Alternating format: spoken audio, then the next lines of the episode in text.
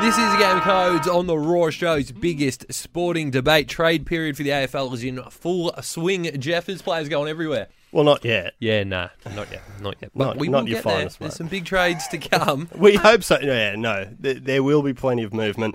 It's uh, shaping up as a trade period where I reckon a lot could happen later rather than early on. Shout out to Brandon Ellis leaving the Tigers, superstar, two-time premiership player. Didn't get the comp, didn't get the compensation we deserved, but that's fine. Uh, We got Sterling Coates, AFL expert from the Raw.com.au in studio here to talk all things trade. How are you, mate? Yeah, not bad. You're upset about Brandon Ellis too, I can tell. That's all right. We'll That horse is dead. we'll Stop move beating on. it up. Uh, the trade period, there's a few big deals that haven't been done yet, but we're all expecting to happen. You got Tim Kelly, Daniher, Elliott, Hill, uh, Papley, your boy Josh Bruce. How do all these deals get done, mate? Uh, I think what's going to take is it's going to take St Kilda getting into the second round of the draft. Right now they have picks 57 uh, sorry, picks 6, 57, 69 and 79 and right now they need to get something in between 6 and 57 to make a whole bunch of deals happen. I think what's going to happen first will be the Jack Steven deal to Geelong. I think I've proposed on the Raws trade blog that they Cats send uh, picks 36 and 54 St Kilda's way and get Jack Steven pick 69 in return. I think that pick 36 then gets used to get Zak Jones down to the Saints, and then I think all hell breaks loose from there. Yeah, they, this St Kilda are the centre of so many potential moves that they, they really are looming as the kind of trigger point. Um, you know, because you would imagine one, once the Steven trade happens, then that kind of kickstarts the Brad Hill move, and that you know frees up assets to go elsewhere. It's kind of kind of similar situation um, with the Swans in that the Tom Papley trade is, or the potential Tom Papley trade is so intrinsically list, uh, linked to whatever happens with Joe Daniher. Like you don't have those um, those players moving unless they both move around the same time. So um, St Kilda are certainly lo- looming as the as the ones who are going to kickstart everything. And then, yeah, I, the fascinating one right now is around Tim Kelly um, because, you know, as we mentioned last week, Geelong made it pretty clear that his preference was to go to West Western Australia.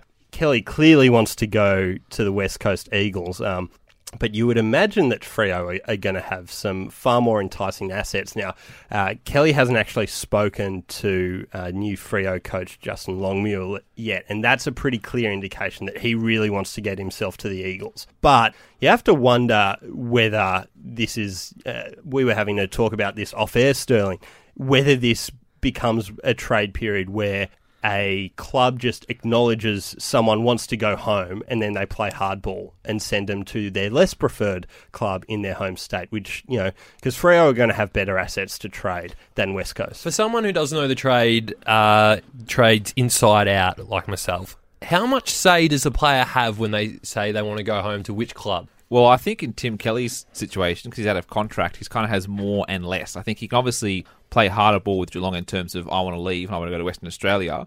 But in terms of getting to West Coast, well, guess what, buddy? If you don't, if you want to go to the draft, Fremantle's going to get you first. And I think is Geelong's list manager Stephen Wells came out today and said he thinks Tim Kelly is worth more than two first round draft picks. And I have no idea how West Coast are going to get that demand satisfied. That they've got pick 14, I think, is their lowest pick already. And if they offer them their, their first round pick next year, that's not a very valuable first round pick because I'll have Tim Kelly and it'll be a high first round pick anyway. Whereas Fremantle already have pick seven. They'll probably get pick six from St Kilda for Brad Hill. You know, pick six and seven. That's very tempting to ship to, to tell Tim Kelly, guess what, mate? You're wearing purple next year. We yeah, th- that's the thing, and it's. I think it's an important thing when you're talking potential or trading potential picks. Is like the notion of a first round pick. There's still a massive amount of differing value between, say, top of first round and end of first round. Like pick four or five is far different to to something at the end Pick of the 20. Exactly, And, Well, and this year's 18. draft is not deep. Well, that was the other point I was going to make as well. When we're talking about West Coast's first round pick, you know, it's a long way into the draft. This is talk, talked about as kind of like a two player draft, and then there's a lot of, you know, bit of chaff underneath. And, you know, inevitably there are going to be some great players. You know, pick 47, going to be a superstar. Don't know who it is, but good players always pop up later on. But given the. I suppose, the top heaviness um, of this draft, a late first rounder um, certainly is not going to carry as much value as an early first rounder. What about Jamie Elliott? He turned down the D's. Yeah, I Hate this move. I, I think it's a mistake. I think he's that's the club he had the best chance to make an impact at next year. He got he, you know he played so much in a pivotal role at the Pies this year because Jaidyn Stephenson was suspended for so long and Jordan DeGoey was injured for so long. I mean, he's definitely good enough to keep his spot in that 22 ahead of someone like say Will, Will Hoskin Elliott. But I think you know at Melbourne he's got such a good chance to. To you know, play a pivotal role up forward and be the man, and, and people are saying, oh, you know, he wanted to go to Collingwood or Brisbane because they're a better chance at premiership. Well, Melbourne played in a prelim last year; like they're not that far away. Well, he's the kind. No, I, I I agree with what Sterling said. I think he's the kind of player who would really help Melbourne get back up towards that level. That being said, you can understand why he goes to to Brisbane. Um, I think he'd do well in that situation. But yeah, I mean, I liked the idea of Elliott moving to Melbourne. You know, I think we mentioned it halfway through the year, so it, it surprises me that he doesn't want to go there. Uh, you'd have to think Collingwood are firmly in the box seat now. I Quick- think so.